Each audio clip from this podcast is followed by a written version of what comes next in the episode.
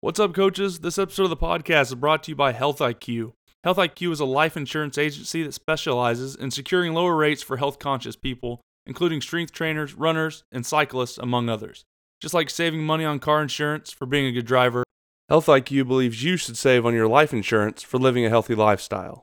This is the reason that 56% of Health IQ customers save between 4 and 33% on their life insurance.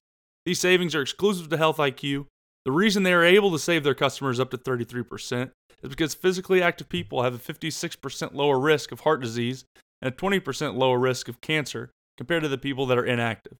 qualify for these rates, head to healthiq.com slash run the power and take their health, cycling, or running IQ quiz. Or if you're like me and work out using an app, you can submit that certified app's data to HealthIQ to qualify. Once you qualify, HealthIQ doesn't just send your offer to an insurer. It take you through the journey from when you submit interest to starting your application and going through underwriting and policy enforced. Policy is underwritten by one of their top partners, an insurer. Coaches, go to healthiq.com slash run the power to qualify to save up to 33% on your life insurance. Again, that's healthiq.com slash run the power to take your free quiz to qualify for up to 33% savings on your life insurance with Health IQ. This episode is also sponsored by Amazon's audiobook platform Audible. Audible is a monthly subscription for audiobooks. They've worked with us and are giving you coaches one month of their subscription site and an audiobook of your choice absolutely free. All you got to do is go to rtpbook.com and sign up for Audible. They'll give you an audiobook and a free month subscription upon sign up. You can cancel at any time before paying a dollar and still keep the audiobook as a gift from them. Audible has top selling audiobooks that are great for coaches. Right now, I'm listening to Gary Vaynerchuk's Ask Gary and Sam Sheridan's A Fighter's Mind during my morning workouts, and they've both been tremendous books so far. It's great for me because when you're a coach, you have very limited time to sit down and read, so you can really multitask with Audible, and it's a great change up for me from listening to music while I work out. Again, go to rtpbook.com to claim the free audiobook of your choice. Head over to the RTP store. We have two designs as t shirts, long sleeves, and hoodies. We have our Run the Power and our Will Block for Food designs available. Go get yours today under the store tab at runthepower.com. Now you can run the power in any weather. This episode of the podcast is brought to you by Team Attack Academy. Team Attack Academy is an online football development site for football players and coaches of all levels. It's the most powerful teaching tool introduced into the game today to raise the level of playing and coaching football. After using Team Attack Academy, your athletes and coaches will outplay, outwork, and outsmart their opponents guaranteed. Go check them out at their website, teamattackacademy.com. On this episode of RTP, we talk with Michael Huffman, head coach at Bellevue West High School in Bellevue, Nebraska. Coach Huffman won the Nebraska Class A state championship in 2016 and has produced one of the most explosive offenses in high school football over the past three seasons. Listen as we talk with Coach Huffman about building relationships with players and holding them accountable, Thunderbird football's heat philosophy, and installing and executing an explosive up tempo offense at the high school level. You can follow Coach Huffman on Twitter at BW Football Coach. Hope you guys enjoy.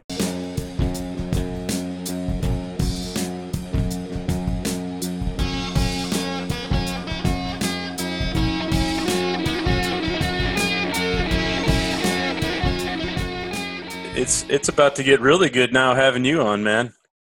I appreciate that. I, I hope I can trick some people a little bit longer. We had our Shrine Bowl press conference today, and boy, that'd be nice to have a team full of those those fellas. Woo!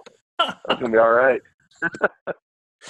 Did uh, I saw uh, Callahan starting his little uh, his little tour? I think the first stop was Bellevue West, wasn't it? Yeah, we got some we've got some ballers coming back. We've got this uh, Xavier Betts, six three hundred ninety, runs like a deer. He's got Iowa, Iowa State, Nebraska, and Minnesota running back. He's got Purdue, and then a little bit of the Missouri Valley South Dakota and South Dakota State. So they started there, but shoot, we we played eight sophomores this year, and we did all right, man. Nine and two. I suppose that's good when you're mad about being nine and two. So we're we're happy about that, I guess. Well, I was just telling Coach Harper. I mean, what, what's your guys' record like the last four years? I know you guys won it in 2016, yeah, so but we were 30, you, you, 33 and three. We were uh, yeah. What was it in 15? We were we didn't trail the entire season, not a single second we're playing in the semifinals, and it's my fault. I'll never do it again. We got up uh, by three scores. I kind of took off the gas a little bit, started trying to run the clock out, and they're one of those uh, like Air Force, Navy option type teams, and they end up doggone scoring uh, with less than a minute left to push into overtime. Nebraska's four plays from the ten. Yep. We score on the first play. I run a double slant corner route because they're totally cover zero, and of course our corner route's wide open. I mean, heck, I could have thrown it. And we kick the extra point. They take all four downs. They get the nose, and I had great film of it. The nose of the ball was on the white line. That's a touchdown. Yep. And these these dirty dogs did rocket toss reverse on us, and our guy was home. He stayed home. He just got beat, and oh, it was the. I mean, it, it was over. It's over. So I mean, it was like the I've never seen uh, grown men, coaches, kids. I mean, it was uncontrollable sobbing and it, I mean, it was a 20 minute ride back. We were the number one seed. They actually changed our entire uh, playoff system seating structure. We were the number one seed, but had to travel on the road at four o'clock because they had upset a team the week before. And uh, another team was hosting at their field, so we had to play at four in the middle of the day. And now, now that the, not that it would matter, we should have beat them there too. It's my fault. You know, keep keep playing. We're a you know spread it out, chuck it all over team. So I've learned, man. I won't do that anymore. Get up, just keep going, and I suppose if people are mad at you the next day, uh, it'll, it'll come around some one of these days, I suppose. we we, we kind of ran into the same problem. I was at when I played uh, college football at Houston, and we were spread around and, mm-hmm. and get a bunch of snaps, and so that was kind of always um, the fine line. Not even necessarily as far as not trying to run it up on people, but what do you do when you've got you know whatever six minutes left in the game and you kind of want to run the clock mm-hmm. out, but uh, it, it's not well, we, really a part of your game. Well, and, and, you know, our kids were completely out of sync too because we had slowed it down so much. You know, we usually snap the ball, you know, 18, 17 seconds left, and so here we are running it down under 10, and then all of a sudden they score. You know, now that I think about it, it, it was about two and a half minutes left when they scored because we got the ball back. But we were out of sync so much from slowing it down that we tried to go hurry up again. We had two drops, you know, and, and then there was it was a ticky tack, no pass interference call on third down over in the old shallow concept, and sure enough, the the guy running the dig was wide open, and uh, it's they didn't call it, and so it, they had to punt the ball, and we go into overtime, and I mean, I just learned a lot there. You know, you don't want to run up the score, so I'll bring our other kids in, but I keep running our offense you know, just because that's what those JV kids do anyway. Instead of just trying to slow it down, slow it down. Now, we had a really nice running back. He's down in Nebraska, and we had played the same team earlier in the year. He ran for 280 yards and four touchdowns. Hmm. but they did a nice, we did a really nice job. They did a much better job tackling, and our, our perimeter guys did a great job in the receiving game. Didn't do as well in the blocking game, and really in the two by two, three by one spread. If your guys aren't perimeter warriors in the blocking, you, you, you become one dimensional. So, and that's where we kind of got hurt a little bit this year. Our guys are really dynamic. They're a little small. They're all young. We've got four of our top five receivers back. Uh, so we're, we've been really hitting the weight room hard, trying to get these kids to eat more. I don't know if you guys have as much problem as we do, but they just, these kids don't eat. Okay, I, I have a seafood diet. I seafood, I eat it.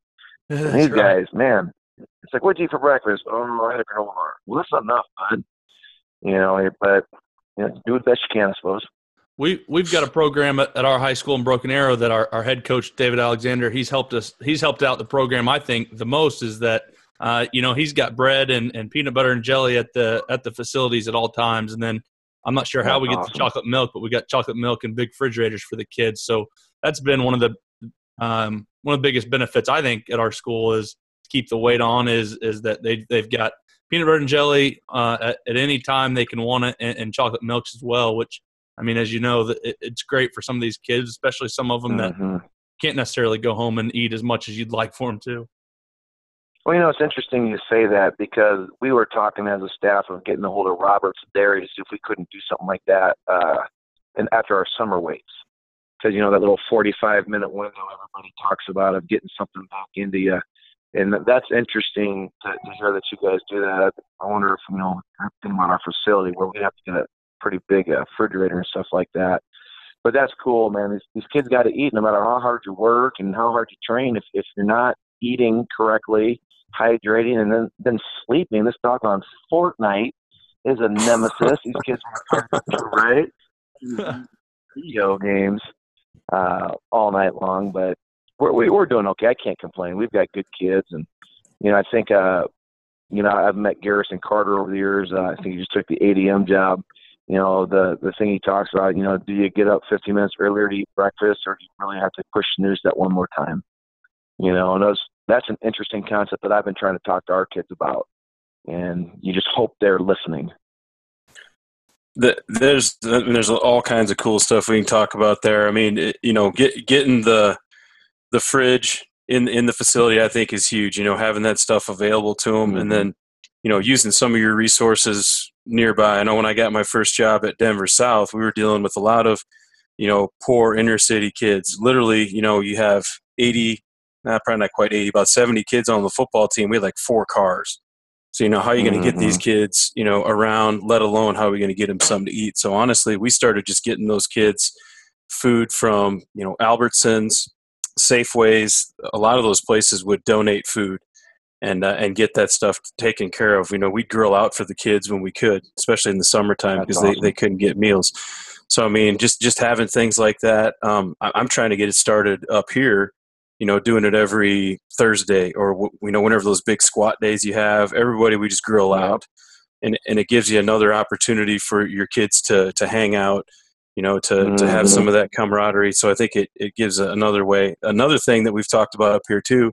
Um, Hy-Vee, you know, which is pretty big here in the Midwest. Hy-Vee actually has yep. registered dietitians who will come and educate your kids and, and talk to your kids about, you know, getting on the right diet plan. So, I mean, it's a, there's a, a, ton of resources out there, but I think you know a lot of times it's it's something that you overlook as a coach. But dude, it's it's fifty percent of, of what we do. If you if you just do the workout, you get a fifty percent. Well, fifty percent's an F.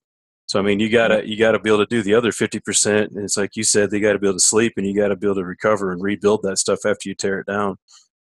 Well, that's a great idea about Hy-Vee too. I hadn't thought about that because we have some kids on the other end of the spectrum that need to lose some weight and uh, a couple of them mm-hmm. are really, really talented. And, and Coach Fuchs from Wyoming, the uh, offensive line coach, was in recruiting, and and the first thing he said to the kids, man, you you got to lose some of that because we would rather put it on you than have to take it off you.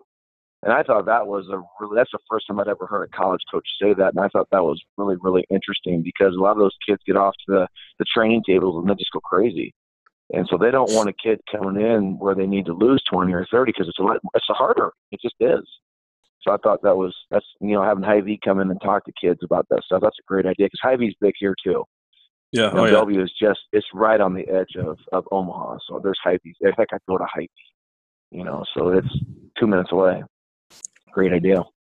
I I think that's the biggest mistake that that uh, linemen make going into college is they try to get you know try to gain way too much weight way too fast for no reason. Um, I know it was one that I mm-hmm. did, and I've seen a lot of our players do it where they balloon up 30, 40 pounds because they don't want to be the light guy. And, and I try to tell them, um, their, you know, their first summer is going to be all with the strength coach, and that's who you want to make a positive influence on. As soon as you get in there, if you're in shape, you can really crush the workouts, and then the strength coach thinks very highly of you, and then you get all you got five years to put on some weight. So um, mm-hmm. I love that you say that, coach, because that's what what I try to preach to my guys that, that graduate, and some of them listen, some don't, but I wish more of them would.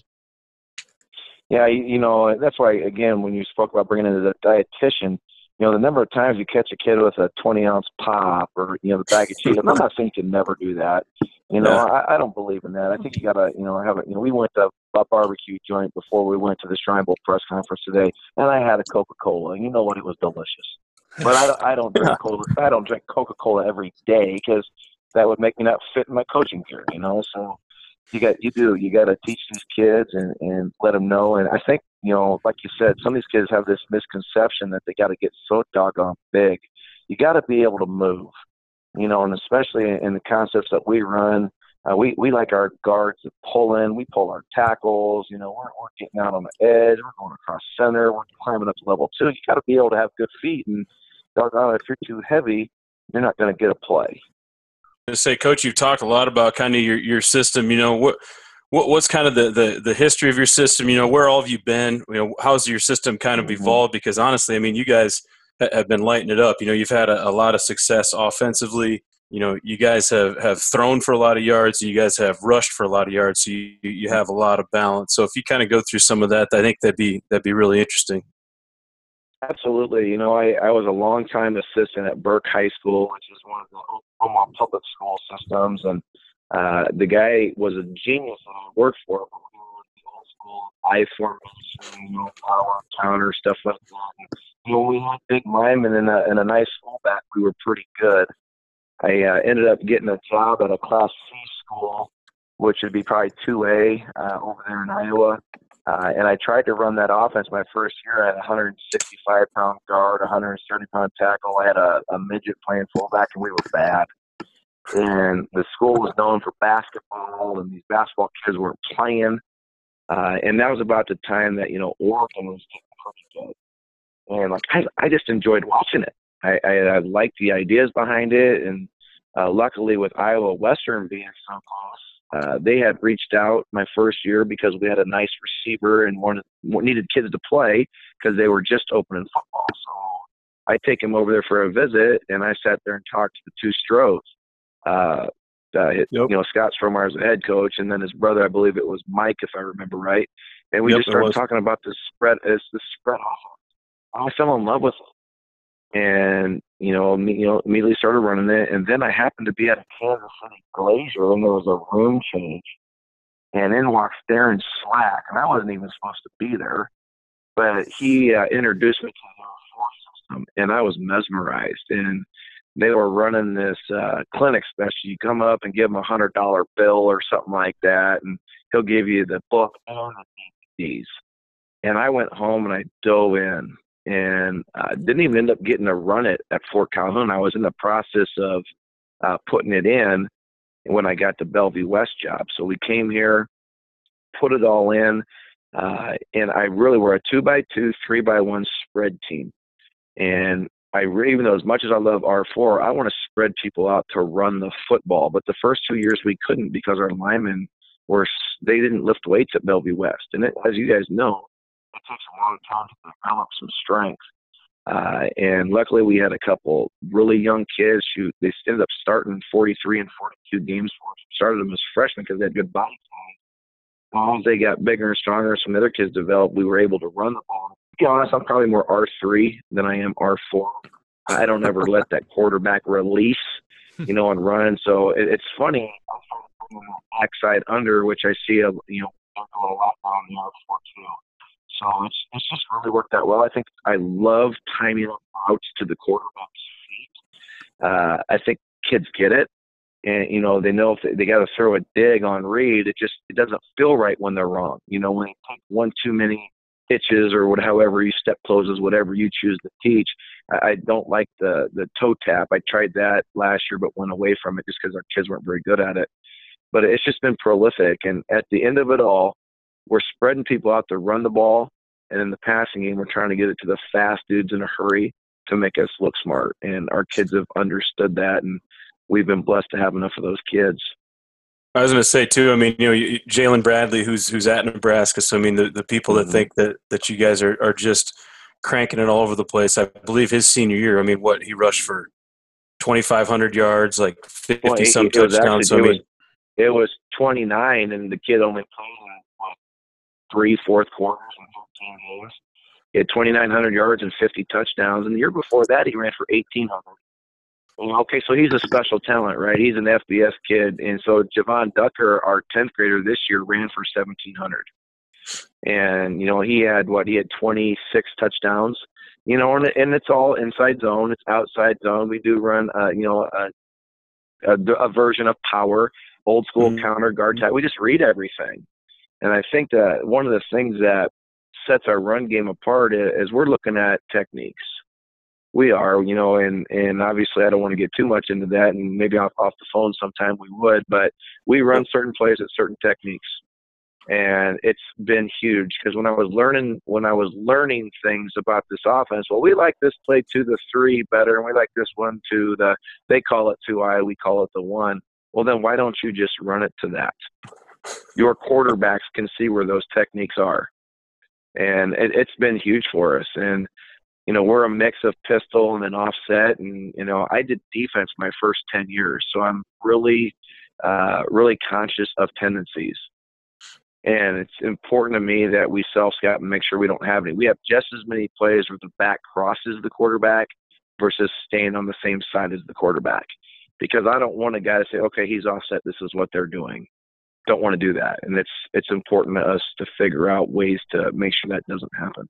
Yeah, coach. Like you said, there's I'm sure there's definitely something to be said about being able to run. You know, your certain places, certain fronts, you get to uh, run that play a lot of times in practice and in the game. So, uh-huh. so your uh-huh. kids get a, a lot of reps at that that same same group of plays that you have. Well, that, and that's another beauty to it because they don't remember when, when we were learning power way back in the day. Okay, here's how you do it against the three technique. You've got to do this. You've got to do that. Okay, but now you're doing it against the two eye. And now it's different. The double's different. Now it's the center guard instead of the guard tackle. Well, you don't have to do that anymore. You know, and honestly, we see so much two high safety, and, and you know, I can't wait to see how this shakes up with Coach Frost and Coach Chinander coming back and running an odd front. I'm anxious to see how many schools jump into that. Now, I love running into an odd front because the way we throw screens and the way we throw the ball, people almost always have to be too high. So now you're talking about a three-two box come on, guys. You know, you know as well as I do. You see five cats in there, you're going to hand the ball off. I don't care if it's third because I don't like punting anyways. I, I'm not as crazy as the guy at Pulaski Academy, but it's pretty doggone close. If we're past the 35, we're not punting. I mean, we'll we'll take some shots at it, and what's the worst that's going to happen? We're going to give up a touchdown or two. Well, if you score five or six touchdowns, it doesn't matter if you gave up two. So that's a lot, of, a lot of awesome coaches out there that had a lot of really good ideas. Uh, I'm just half crazy enough to try them and like them. that's awesome. Uh, there's there's something to be said about it, man. I mean, if if you're doing something that you don't like, you're probably not going to do it for very long. You're probably not going to be very good at it. So, I mean, I think once you find something that you're really excited about, you know, and you, you go over to Iowa Western, and it's like, you know, you know what, mm-hmm. this seems fun. I got kids that that this system will fit. You know, our guys will, will start to buy into it. All of a sudden, now it becomes that culture, and and now you well, now yeah, you're no. 33 and three, and it's not just a one time deal. It's not a flavor of the month. It becomes, hey, that's what Bellevue West football is all about. Yeah, and these, and these kids want to come out and play. You know, everyone's, well, how do you keep getting such good skill kids? Well, because they want to run this system. They and you know, and we're not crazy. We we keep our off season to an hour. Now in the summer it's about 90 because we go about 45 minutes in the weight room, and then we'll do a little bit of speed and agility, and you know depending on the day of the week, uh, we're going to do you know throw in or, or defense or whatever it is. It, what I've learned, and it's at least in our in our city, if you do more than that, then the kids aren't going to play. They're going to go do AAU basketball. They're going to do baseball. So we have we found a pretty good mix. You know, probably probably hour 45 is what we do in the summer you know, I, I used to work for some guys that man, we'd be there for three, three and a half hours every summer, and sure enough, our numbers, you know, we're sitting at 60 kids, 10 through 12. Well, why? Because they want to be kids too. and another thing about running running plays is certain techniques they don't, you know, it doesn't take as long. You know, so you can get just as much in, but you're it's a fraction of the time. And the I mean, we don't huddle. I mean, we get so many plays and we're doing stuff, and I got a quick funny story. It was the first year we were doing this at Fort Calhoun, and I didn't teach the kids how to huddle. And we were up big in, in the game, and I said, okay, we're going to slow it down, huddle up, and we get a delay of game penalty. and I go out there, I'm kind of mad. I'm like, what's going on? I'm like, Coach, you didn't teach us how to huddle. So I literally teach them how to huddle there in the timeout. We get another delay of game coming off the timeout. That's yeah. Only two. I've been a head coach for ten years, and we have two delay of game penalties, and it's those two. So I'm never them. going, never go in the huddle again, ever. Te- teaching them how to huddle, and then teaching them how to break the huddle. right, it was crazy. No, it's a fun offense for the kids, and you know, I, you know, another thing that I really like. You know, Saban says it. You know, you run the stuff that you hated to defend. You know, and I love taking shots. You know, double post is probably my favorite play because I, I remember when I was at DC, every time the other team threw it deep, like you were your guy, you were hoping your guy was there. You hoping he didn't fall down. You hope it was going to be incomplete. And when the ball hit the ground, you take a deep breath. Well, why not instill that? And that's what I love about the rhythm route so much because so many of those are home runs. And yeah. if you teach it well enough, you know, obviously when we we play a lot of people and we've done it long enough, they will try to inside leverage that post. So you know, you got to teach what open is You know, so then we'll also, if they inside leverage it, just keep it vertical. It's an easier throw, anyways. You know, so it's it it's been pretty fun. And gosh, I can't believe you're so aggressive in your play calling. No, I'm not. They're just built in there. Now, does it take time? Yeah, we started last. We just started last Sunday. You know, we can't throw the ball yet. I got too many guys playing basketball, and you know, I respect our basketball coach. I don't want anybody to get hurt. Okay, but there's no reason you can't be in the classroom and start learning about coverages. Okay, yeah. and, then you go back the next week. These are the plays we like against this. Here's the rhythm. Here's the read. Here's the rush. You know, there's no reason you can't do that, and the kids want that. You know, I've got my two quarterbacks are both uh, on the basketball team. One's the point guard, one's the sixth man. They are both sitting there, you know, learning how to do it because they want to be good. You know, so I think there's a lot of things you can do without like totally taking these kids' whole lives away. Because unfortunately, the game we're losing numbers. You know, uh, we have three middle schools that feed to our program, and when I went to one of them a couple of weeks ago to get things ready for open house, there was only 14 kids in the room. And you would think at 33 and 3 there would be 30. Now when I went to the other school there was 30. You know, so it's it's crazy and so we're getting to a flag football league where I'm going to start teaching these kids even younger about, you know, about our pass game and hopefully that will help uh, spark some interest in our sport because I think it's I think it's the best sport. And I think when you got guys like us that are doing stuff like this and learning and continually making it fun for kids, what better game is there? I don't think there is one. I couldn't um, agree with you more, Coach. I think me and me and Walls both. It, it's um, you know, and it's something that we've kind of seen uh, come under attack, especially lately. It's something Walls has been saying for years, but um, it's something that you're seeing. You know, lawmakers trying to uh, ban tackle football. saw that. You know, it's uh, we. I did an article about it the other day, but um, it, it's just crazy that, that you know they wouldn't let. It would be a law that kids couldn't play up until a certain age tackle football, which is um, to me, you know, it's it's blas- blasphemy to me because that that's all I ever wanted to do as a kid. You know, my dad was a coach, but um, that's all mm-hmm. I could dream about was getting to play tackle football, and even you know, five years old out at football games at the um, high school football games we never played touch football, uh, you know, underneath the bleachers. We were playing tackle football mm-hmm. because it's just what every day at elementary recess, every day, and the teachers didn't care. They let you do it. You know, I, that stuff really frustrates me as well, Coach. You know, if you really if you dive into the data, you know, in the last one I read, and who knows, there's probably 600 of them, but it says, you know, 28% of participants in soccer get concussions. Okay, yeah. what, what's the sport that people are fleeing football for. It's soccer, and I love soccer. Both my kids play soccer. Ever since then, Ndamukong Suh went through Nebraska and was grew up playing soccer. I was sold. right, a dude that big that can move like that, that's insane. And you know, my kids like it. They're they're little, but you know, it's one of the easier things they can do when they're small. It's good fitness. But 28% of participants. Now, football's next at 24. Okay, and then basketball sits at 23 percent. So I don't understand why we're getting uh, the attacks. But I think there's certain things that we can do. Obviously, I'm sure your states are the same as ours. We have the new contact rules. I just bought a thousand dollars worth of those guardian caps that I'm going to yeah. throw on my offense and defensive linemen during practice. And you know what? Uh, are they going to help? I don't know, but I'm going to do everything that I can to help because I want that dad and that mom to know I care because I do. Yeah. Because if the kids aren't playing, then we're out of a job, fellas and, and I love coaching football, and it's what I want to do, and I'm going to do everything I can for those kids. And you know, we, you know, we we don't hardly ever go full bore practice. You know, we go full pads Tuesday and Wednesday, but shoot, you know, most of it, you know, is hitting up on people, or you know, where I do like the hawk tackle, rugby tackle, whatever you call it, uh, from uh, Pete Carroll and the Seahawks. I think that's genius. And if you really go back, I've been coaching for 20 years most of your tackles are like that anyways. So why not teach it?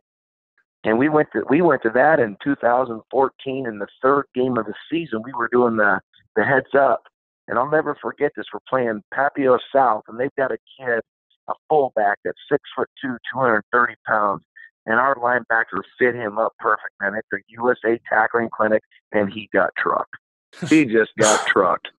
and I'm thinking to myself, he got trucked doing exactly what we asked him to do.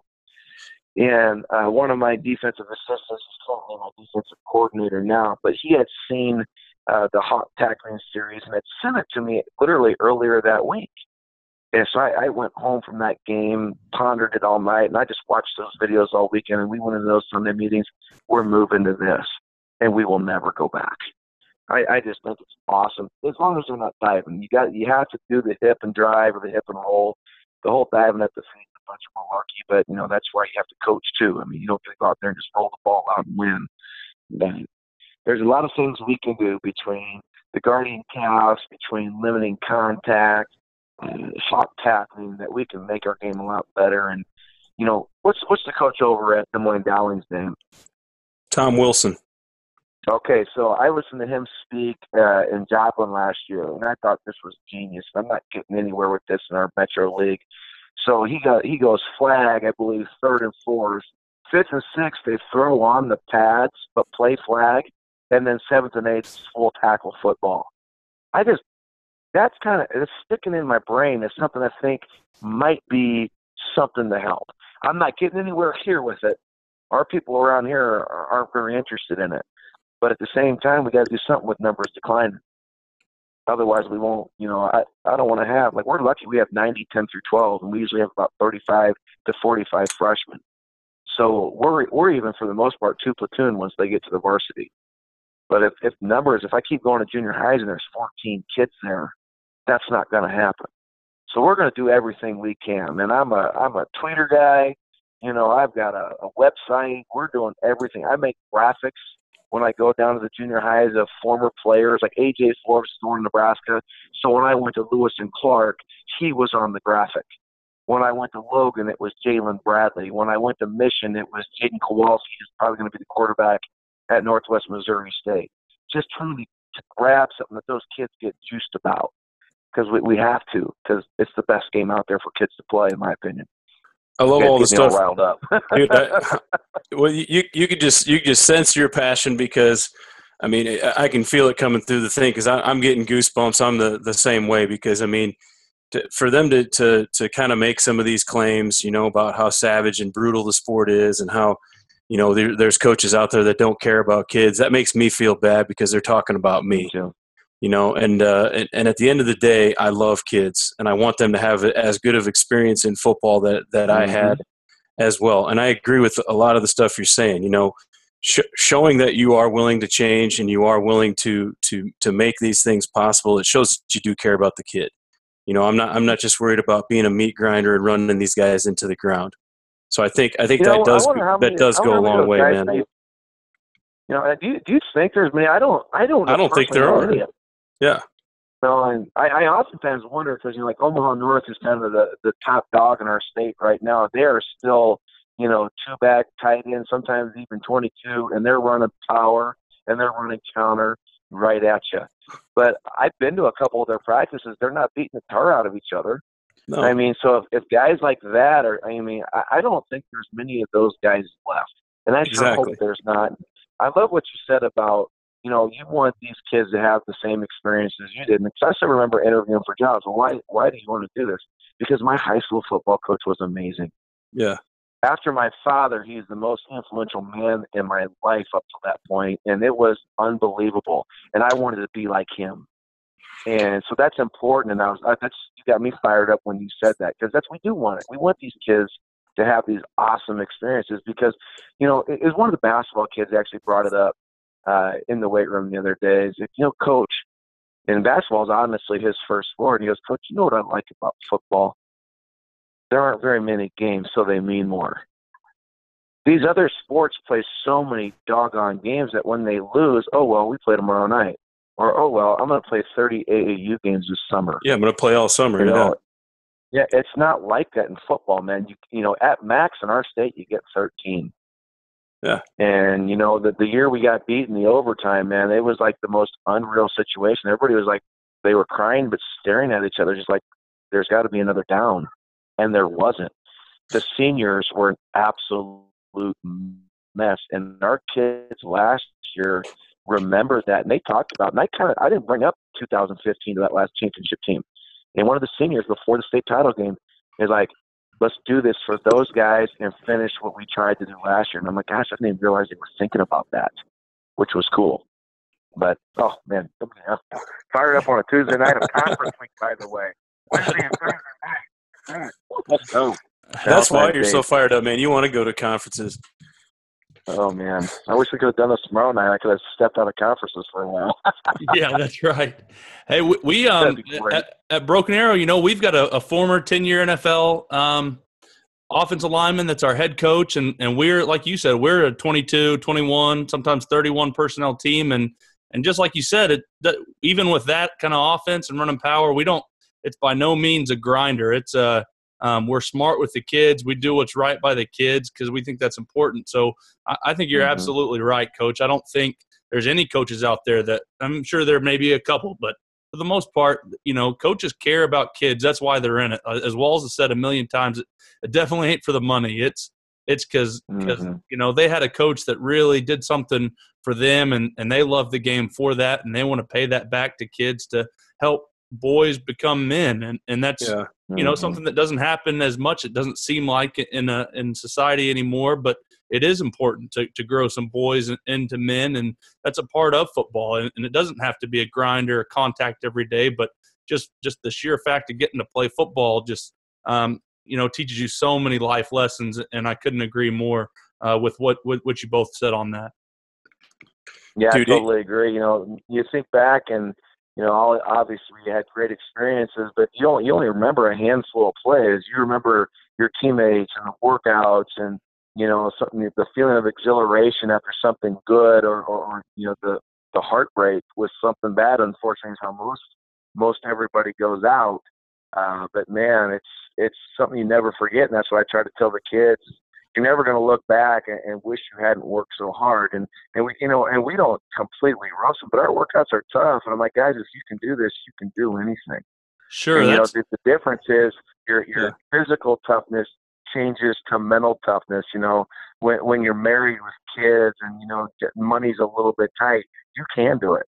You can make it work because you made it through our program and you were a winner. And I, I just I just really believe in life lessons for absolutely sure.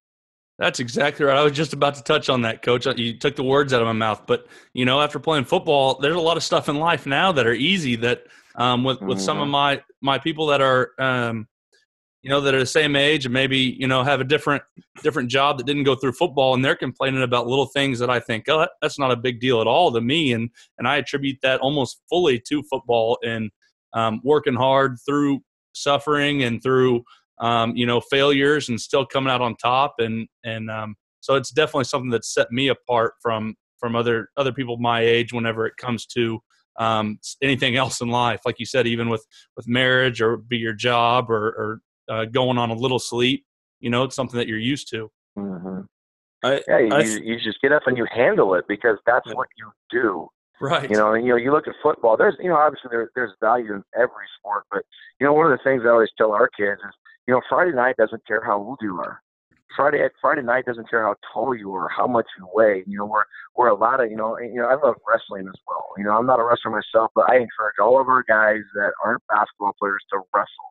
And but the thing about wrestling is you're weighing someone that weighs the exact same as you. Well, when you're that 198 pound DM and you're playing against a 270 pound tackle, okay, he don't care that you weigh 198. He's going to try to smoke you. So you've got to find a way. And, and we can't care that you're giving up that much weight. You got to get it done for us because we're counting on you. And we say that to our guys, man. You know, how do, how do we count on you? We see you. We see you care. You know, it's not about you. It's about us. You know, we that's another thing I love about our community is like we we move kids. We're going to put our best kids out there, and that's another reason I believe in two platoon. You know, you get you get two kids that are fresh. I believe are going to be better than a great kid tired. And now that great kid is is super explosive. He can go 80 on one touch or totally whoop that 260 pound tackle because he's not tired from being the tight end too.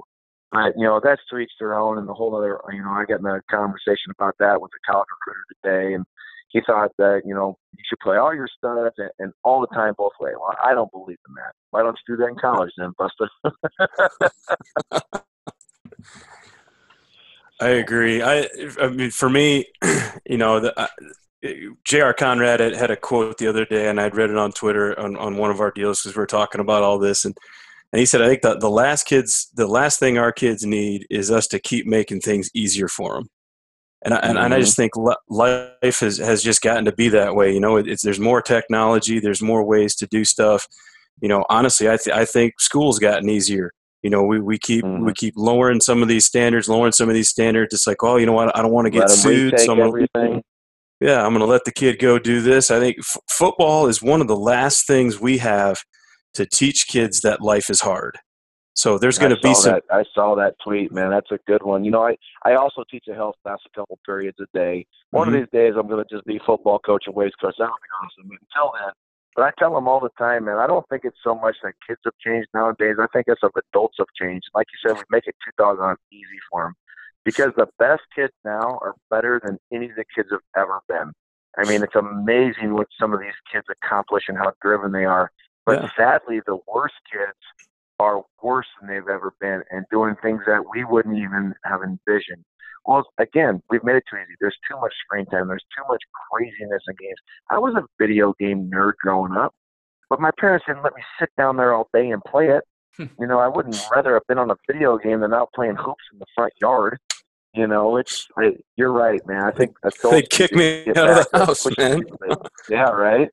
Coach, going back, you you talked a little bit about um, you know bringing bringing the kids in and and you want to teach them football, mm-hmm. but you don't want to keep them there for too long in the off season because yep. it is their off season. Um, one of the best things, and it's a little bit of a shameless plug because it's a, a, company we work for, but uh, we just instituted a thing called Team Attack this last year, and um, it, it's a way for us to actually do some of those classes. We do them online, so we push it out to these oh, kids cool. take like an online class. But that's been one of the big ones, and that was the reason we started it, which is why I wanted to talk about just real quick. Was that was why we started it? We we got kind of tired of needing the kids up there for so long, and we knew they wanted to get away, and and so it was a way for us to put the information up on an online classroom. They could check it on their phones when they were out at lunch and they get some of the same information without needing to spend the time. And I think it's been a really big benefit for our kids because uh, even when you get up to the college level, the more time you spend up at football, um, if you're spending eight hours a day at football, you just I don't care what they say. It's hard to have a, a high amount of energy when you're up there for eight hours. So mm-hmm. um, um, you know, if we can get them up there and they can kind of check some football stuff on their own time online, and then when they're up at football, they're only there for a couple hours, and it's hardcore, full go, and they still know all the information. That's been uh, a big benefit for us, and that was one of the reasons why we put it in uh, was because we didn't want to take all of these kids' times and wanted them to still be able to be kids. Yeah, and that, that's a pretty powerful concept too, because you know even with us starting on Sunday night, we had two kids that couldn't make it. So then here I am Wednesday, you know, in the last 30 minute block of the day, and you know catching these two kids up. You know, so that would, that would be a pretty cool platform to have, and uh, there's so much available technology wise. You know, especially right. right now we're just we're talking about coverages and how there's no reason that you couldn't do that uh, digitally like that, especially with the devices the kids have nowadays. Well, that's what I started doing too to, to make it easy on myself. When, when kids were gone, I, I would just videotape my teach tape. So, whatever the install was that night, you have somebody film it. That way, you have it online. Those kids can go back, relearn, relearn, relearn. And then those two kids that didn't make it, all of a sudden now they have that resource. I they like can that. do it. They can do it. And, and you know what? Now I can go play with my kids or hang out and do whatever I want to do because I only had to do it one time, so it's another great feature we use with our, our team attack stuff too. And like you That's said, coach, all the kids, all the kids got a phone, or a, you know, we're blessed at our at our school that the, they've each got a uh, laptop at school. So um, you know, and, and like you said, their phones attached to them at all times. So it's nice for them to mm-hmm. when they want to be able to do that. So uh, you know, one one of the ways we're trying to help with that. Um, getting back into uh, football a little bit more uh, specifically, you know, you guys are an up tempo team. It sounds like right. Mm-hmm. You're trying to snap at every. Um, yep. The big part of that, as, as far as when I was in college, was the conditioning part. So I'm kind of curious to see what you know. What's your what's your guys' idea on conditioning? Is it you know do you guys have to run a bunch at the end, or is it you know practice is so up tempo that the kids kind of get used to that tempo and that's how they get conditioned? Yeah, I'm, I'm glad you asked that. I just had this conversation with uh, with an eighth grade parent just this week, and coach in ten years of being a head coach, have never ran one sprint during the season. Uh, we try to run so many plays in practice. Uh, I, I script out every single period, you know, and we. Uh, I'm lucky enough that we we get some student managers. We put it on the scoreboard. It's it's quite a bit like a college uh, to where you know you know how much time's left. But I script, and obviously I, I script out more than we could possibly get in. And it's just go, go, go, go, go. Uh, being no huddle, you don't take time. I just yelled out. The only the the negative to it is our scout kids get kind of smart after a while, and Right. they know what's coming. But I also don't mind that because I suppose if the scout kids know what's coming, okay, that might give them a little bit of an advantage, what makes it a little bit tougher. Because I think in the high school football, that's one of the hardest things to, to put out a decent scout team. So uh, I will tell you, uh, yeah, we we rep as many times as we can. You know, we start out every practice. Uh, I, this is crazy, and I've done it now for well since I've been at Bellevue West for five years. We don't stretch at the beginning of practice, and we don't even do it dynamic anymore. We literally start out with jet jet, jet drill, which is like a jet sweep. You know, I don't know whatever you guys call it, Yep, or yep. our screen drill, and we just we just run through them over and over, and we put the ball at the 15 yard line, and the kids have to fit. You know, the linemen have to go on their path. The backs, receivers, the court. Now the only one that's weird for us is the quarterback. And so like he'll throw the screen or flip the jet, and I make him run to the goal line. Everybody's got to clear two yards into the goal line, and they go around, and we usually run three through. Then my defense on the other half of the field, they're either doing a, interception drill or a turnover circuit or tackling circuit, something where they're like always moving. So that's how we attack that. And it's like I told this dad, I told him, I'm like, you know what? It's been 10 years. I've never been at the end of a game where I thought our kids were out of shape. So I guess until that happens, I, you know, now we working pretty hard in the summer. And one of the things I think we do, the way we lift weights, we run it on a 50 second clock and they're groups of three. So you're only going to get about a two minute break, about a minute 50 break in between your sets. And I know that's not the best for muscle recovery, but I don't care if a kid can bench 350 pounds. I care that he's somewhat strong and can go over and over and over again because I feel that that replicates the game a little bit better.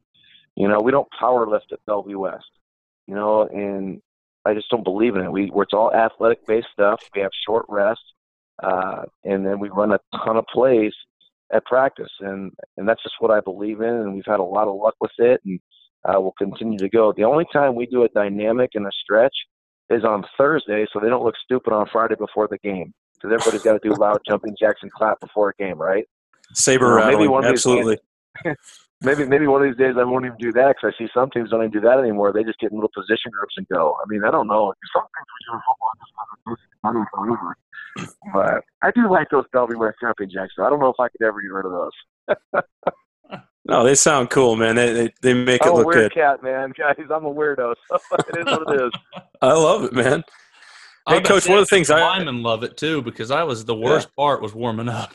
Dude, Yeah. I, I, I I can't stand honestly like like team stretch and stuff like that. I'm I'm I'm not a fan of it at all either. So I mean, I'm I'm with you on that. Let's get some indie drills. Let's get some skill work done. Yep. Let's throw some screens. Let's let's just get them moving, get their body core temperatures up, and let's go practice. I mean, I, I think there's there's a we lot of ways around that. problems. We have we haven't had hamstring issues, quad. We haven't had anything. So I mean, obviously, uh, if we had had issues like that, then I would look into it. But I, I think those two drills are fantastic ways to get going because you know it's just it's what we do. And look at all those extra reps we get.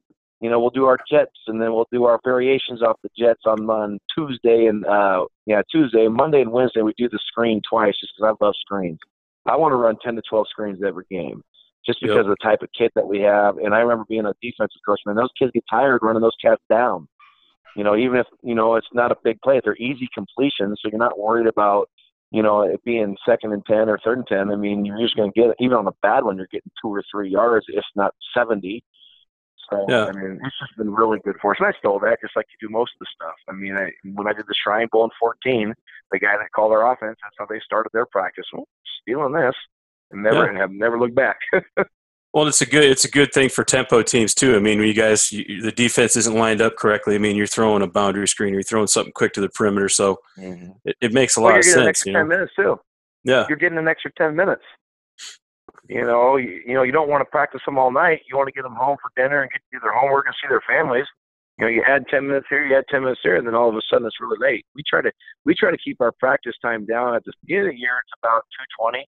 You know, and I change it every three weeks and knock off five to ten minutes. But by the end of the year, you know, we're right at two hours, and we're getting everything done. That's including special teams. You know, because again, when you're doing things to one technique, you know, the the thing I like about the R4, you're not okay if they're in two high and they're in one high. You don't have to do all that anymore. Nope. Okay, you know, you you look at it, but it's there, and you can streamline it pretty well. And uh, read your, again, read your progression, I've, man. I've, yep, I've never felt that we were out of shape, and I've never felt that we were unprepared. And so, if that ever happens, maybe I'll re- reevaluate. But things are going pretty good, and and uh, hopefully they'll continue that way forward. That two hour practice sounds nice. Walls, you remember we went to Michigan, and I think Michigan had like a six hour practice. It was something ridiculous. Yeah, they You went guys, three, something I'm, three like, different practices. Up right, I'm chopping up right now. So in the last couple of years, our school starts earlier and earlier every year. So the last two years, we've literally, uh, you know, we don't really have two a days, but like I'll bring the kids in from 6:15 to 7:15 in the morning on the first official day of practice, and we'll do uh, a couple special teams and maybe a seven on seven. Okay, and then I bring them after school for a two hour and 15 minute practice. And we did that Monday, Tuesday, and Wednesday, and then school started Thursday. I don't like bringing the kids in before school and then have them go to school all day. I don't want those teachers mad at me.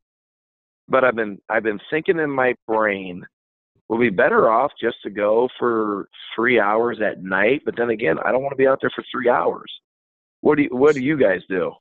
Uh, we, we've got to go at, at Broken Arrow. We've got to go. Um, we just bring the kids in because our our school starts at seven forty five, so almost impossible we're for us to, to bring Yeah. them in. I mean, you could do it, but um, it's tough. And then you're fighting, you know, banging your head against the wall to try to make sure every kid's there. And then you know, so Mhm. it makes it tough. We bring the kids in and we have a you know two hour practice and and try to get them out of there. But obviously, every coach wants meetings before, meetings after, and and that's where it gets tough. Um, the best thing that I've seen, and it's what the big schools in Texas do, because we play a couple of those. We played Southlake and um, you know Euless Trinity and stuff, and we got to go down to a school in Austin. And what they do is, you know, I, I don't know how you'd get to do this, but they bump their school doesn't start till like nine o'clock, and then they've also go on block scheduling, and then their first block is always football. So again, I don't know how they do this, but they- wow. they come Yeah. in at like seven thirty. They bring the kids in at seven thirty. They go from seven thirty to nine, whatever workouts. And their block schedule is football the first two hours. So they go from whatever nine to eleven. They go practice, um, and then they go to school for whatever two periods basically, and then they bring them in again after school, and they have a second practice, and they do that every day for the entire season. And so they get two a days. You know, I'm sure they're smart with it, and I'm sure they they've got ways to plan around for making contact all day every day but you can tell when those schools come and play like Southlake, they don't have just amazing amazing uh, skill athletes you know they've got kids that are strong and that know football front and back because you could tell they've had two a day practices um, for a whole Mhm. so that i think that would be the best of all worlds but i don't i don't know how you i don't know how you get that done Yeah, we we have a, a first hour class is weightlifting. They put all football players in that works first semester, but then when we change at the winter break, and you know I've got a couple basketball kids, and they're fine. I mean, I, I like working with everybody, but it is nice when it's all your kids. But I don't have them all. I you know, I didn't have all my starters and stuff like that. So no, that'd be cool. That'd be a great way to start the day every day too. Yeah yeah would That's how we do it here. I mean, we, we start at about 8.30, 25 when we start. So we have an early bird wait. So four days a week. Because on Wednesday we have professional development. So Monday, Tuesday, Thursday, and Friday we have time to lift. And then if we cut the lift a little bit short, we also have some time to meet before they have to go to class or whatever. So that makes it kind of nice. But then it really stinks at the end of the day. You know, we can't start practice for 14. So if you're going to go a little bit later, I mean, by the time you go two hours, it's six six fifteen, six thirty. It gets to be a little bit late. Whereas I was used to the, the Oklahoma schedule when I was down there. You know, you'd have your football block sixth hour, so you're basically starting practice or meetings at one thirty, and you have a chance to to kind of get done by you know 4:15, 4:30. I'm not used to all these late yeah, nights, so I'm I'm always looking for more efficient ways to do it. But it is nice to be able to get your lift done in the morning and not have to worry about that aspect of it. Mm-hmm, for sure. Well, uh, Coach, kind of the last thing that that I wanted to kind of speak on was something that was really intriguing to me. Obviously, we we knew was, we were going to have you on, and so did a little research and and brought up your homepage. And uh, you know, everyone talks about culture or philosophy or or whatever it seems like nowadays, but um, your philosophy of your team, you know, Heat is actually on your very front page. There's the mm-hmm. uh, the home button, and then right next to that is philosophy, which um, I don't think I've I've ever seen on a high school page before, which was awesome. I loved it. But um, could you kind of talk us through a little bit what what heat is? And it's obviously something extremely important to you guys because uh, important enough that that something you put on your on the front page of your website. Yeah, you know, and I'm, and I'm glad you brought that up because you know I've, I've had the opportunity to build uh, two programs uh, that not that they were horrible, but they were they were average. Both schools that I became a head coach at and uh, I just knew that you had to develop the person. And it's it's my philosophy that if we build a better person, they're going to become a better football player. And the more better football players you have, you're going to win more games. And so you sit there and you listen to a lot of people and you know what what's important, you know what kind of is there, and then you got to find. It's kind of cheesy, but you got to find something catchy and and that's where heat was developed. You know, uh, I, I coached for a guy that his was ET. It was effort and toughness, and I really liked that. But I also think there's more than effort and toughness, and that's where the heart uh, and the attitude came in. And you know, when I was building the program, we talked about it all the time. And to be real honest with you, the last two years I didn't focus on it as much. And as I, you know, we go nine and two, we're a little bit frustrated about it, and I'm reflecting back, and I'm like, we got to get back to what we why why can't you stress the same things when you're winning as you did when you're building?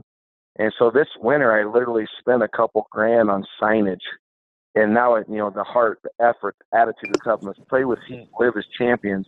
And then we talk about one of those letters every single day. We live four days a week. We live Monday through Thursday and you mm-hmm. know the heart. You know, teaching kids. It's not, and I said it earlier today. It's not about you. It's about us. You got to care about each other. It shouldn't matter if you're playing inside linebacker, D end, or you're playing tight end. You you need to go where we need you, and you need to care. You know, I, it's really important to me that my coaches are good to the kids. I don't want yellers and screamers and jerks. I want them to love on these kids. And almost all of our coaches are dads, and I don't expect them to you know, to be fatherly, but at the same time, some of these kids need that, and it's their job to understand that. You know, I want them to have relationships with our kids, and you know, uh, the state championship game, we didn't make it, so I had the, every single returning starter over at my house just to start that bonding experience. You know, I said, had lucky enough to have a couple TVs in my basement. We put the championship game on one. We put PlayStation 4s on the other ones and the kids just played video games and had fun and shot the breeze and really kind of find out how the kids interact. So I think that heart piece is really really big and and effort and one thing I've really tried to stretch effort. Everybody knows about football effort. You know, play with your hair on fire. I always say, you know, the skin peeling from your eyeballs and all that fun stuff that you say. But what about in your math class? You know, what's your effort like there? because more and more of these grades, especially, especially when it went from 2.0 to 2.3, okay, your mm-hmm. effort on a day-to-day basis has to be better in the classroom. You know, no zeros this week, man. You got to put that effort. You guys are doing an awesome job in the weight room. The attendance is amazing. The intensity is amazing. But listen, we got to do a better job getting those English formative assignments in, or whatever. You know, uh, uh the science of whatever it is. Uh, I think that effort. You know, we, I stole it but if it's worth doing, it's worth doing well. I don't care if you're shoveling your driveway because gosh dang it, it keeps snowing. It needs to stop snowing. Okay, but go shovel your driveway. When you're mowing the grass, are your lines are your lines straight? Okay, I mean it's just important effort in everything that you do. And one of my favorites, I'm a big Jon Gordon fan. Yeah. And attitude. Okay, I want a positive attitude. I don't want a bunch of mopey dudes on my football team. You know, and, and I'm guys. I, I told you I'm a weirdo. If I see a kid moping around, I'll go, "Hey man, you need a big hug," and I'll give him a hug. And I know high school boys like anybody hugging them. I'm like, "Oh, come on!" And then there's that little smile, a little sheepish grin. because you want pleasant guys, and you obviously want that can-do attitude. You know, we played Millard West, which is another perennial strong team in our in our uh, state, and uh, we're down 14 points entering the fourth quarter. And let's not forget, we hadn't lost a game in a long time, and our offense was playing like doo doo, like the poop emoji. And our outside linebackers going up and down, like, you guys got this. You got this. You're going to pull it out. And gosh dang it, guys, we flip and pulled it out. You know, having that attitude of you can do anything. You just got to put your mind to it, and that's where toughness comes in. You know, everybody everybody knows football. You got to be physically tough. I mean, you can't pass up a hit. Okay, if you get wolfed, you got to get back up because you know what? It's the mental toughness that separates the good teams from the bad teams. Because every time, think about this: when you play the best teams, you both have good talent, you both have good size, you're both strong, and you're both well coached. Well, then what pulls it? What pulls it apart? It's your mental toughness. When that kid just whooped you on this down, you're able to let it go and go to the next play. You know, when you get a bad grade on your math test, you shut down or do you go in, you, you really buckle down and start studying more. You know, I just, I just, I think they all play together really well. And, and we talked about it earlier tonight. You know, if you really teach the right things, the rest will take care of itself. Because I really feel after the fifth, uh, the 11 and one and the 13 and 0, we started to think too much about the W versus the heat. And after the reflection of, you know, December's long when you're not coming off a championship season. The champ, when you win a championship, December flies by so quick. You need Christmas break just to like figure out who you are again. But this December was long, and with a lot of reflection, you got to get back into that. And guys, it's funny. It's almost better for your soul because mm-hmm. I feel better you know, and I know I'm making a deeper. Not that we cheated the kids from last year's group, because most of them have been on the other teams where we talked about it, but we didn't focus on it. I didn't talk about it every day after practice like I usually do, you know, and this is never going to happen again. And it doesn't have to be long; they're not like 15 minutes, but it, it's three to five minutes on something to do with one of those letters. And there's a lot of things that you can come up with for heart. There's a lot of things you come up for effort, you know. And I just try to find something short. Like I said, two, three, five minutes on something every day that they hear. And they hear, and after a while, they believe, especially when we're lucky enough to have the success that we've had. I, I love it because I mean, because I, I just think you know, anytime you can have clear standards in your program, and then they're not just a piece of paper. It's it's something that you're mm-hmm. living and that you're breathing, and then you know when when when you're able to say those things coach you know that that, that makes me you know i'm like okay Co- coach huff's got it going on you know he's a guy that can look in the that. Well, he's a he's the guy that can look in the mirror though and and he can say you know what i i, I made a mistake and here's some things that that i need mm-hmm. to fix and when you're able to do that and you're able to tell your kids that and you're able to tell other people that you're, you're comfortable in your own skin all of a sudden it becomes a lot easier for those kids to to own up to their mistakes and all of a sudden yeah, kind of take, had, take ownership in it. You know what I'm saying? Yeah, we you know this same same discussion I had with you with you guys. I had with them, and yeah. I apologize to them because it, you know it's it's you know, we've all you know I know the schools you guys are at, and there's a lot of good football, and sometimes you, you chase the W too much. Mm-hmm. No doubt. And, and I, and I do I do believe that if if you focus on the other things, the W's come, and and you can do both because we've done both. Yes. And uh, you know, I apologize to the kids, and, and it's, I feel better. I feel better about what we're doing on a day-to-day basis when we're talking about those things. Well, that's awesome. That's awesome, and I love that you talked about that. You do talk about class, coach. Uh, you know, the classroom because uh, that's a lot. That's a thing I think that a lot of times just you don't even have to do go over you know over and and beyond on that you just have to talk about that it's important to you and just by doing mm-hmm. that it, it, becomes important to the kids because they know hey okay if that's important to coach then it's important to me you know just taking like you said a, a few minutes a day to talk about it uh, seems to really resonate with the kids and um, you know i think that is really important and something that it's it's really easy to overlook well, and the teachers like it too because you know, well, geez, uh, coach, so and so got a bunch of stuff in. He said that you guys were talking about it after school, and you know, and that helps because now you got a kid that you know maybe is struggling little bit. Now that teacher might be willing to work with them just a little bit more, and not that they don't before, but you know, so, you know, when they know that you know we're we're forcing those things and we grade check our kids, you know, but the, the problem is like right now. We have nothing to hold over. I'm not going to take a kid out to the goal line right now and have him roll 100 yards I'm not going to do that. But we're going to talk about turning in your daily assignments because when you do that, it's going to make the test easier, ding dongs. Okay, and when you turn in your daily assignments every day, your tests get better. Your teachers are more willing to work with you, and voila, all of a sudden now your grades better. You know, it's not rocket science, but it's the little things that you have to continually reinforce. And you know, I, I just got back for the last three minutes of waste today because we had our press conference in Lincoln about the Shrine Bowl, and I was so proud of our DC, which you really like this as an older coach, hearing the young coaches when they have to address the group because you can tell they're listening. And Coach McVay brought up the fact about their grades and getting their. I mean, I love the fact, and the more people to hear it from, the more it's going to impact them. No doubt, Coach. That, that's awesome. Um, well, uh, try to get you off off here. I know we've taken you, you know, taken a lot of your time, but kind of the last question I like to ask everybody is, um, when, when, you're watching another team play and, and you're looking, you know, I'm an offensive line coach, so selfishly I ask this question, but uh, you're, you're looking at another team play and you're watching their offensive line. What's something their offensive line uh, would be doing that would that would make you think really highly of their coach, their offensive line coach? Uh, I want to see him finish through the echo of the whistle. You know, one of the things that you don't like to see offensive linemen stand up, they're hitting the right guy, and then they stop. You know, it's really important to us, like in our scheme, that obviously you're hitting the right people, but then you keep going because when we have some talented skill kids, I want to see our guys on our screen plays, on our zone plays. I want to see them 12, 15 yards down the field. And you know, you know, some of the better ones that we've had, you'll see them 25 down, 25 yards down the field, knocking off a weak side safety because they're on their path. And I think part of that is those drills that we do to start practice because they're used to running that far and they want to get in it, and, and we're we're going to do that. I mean, we we we we uh we have helmet decals, and that thought barely came out. Uh, we have helmet decals, and we have explosive plays, and then those kids want them, and all 11 guys get them if it's an explosive play, not just that back or quarterback.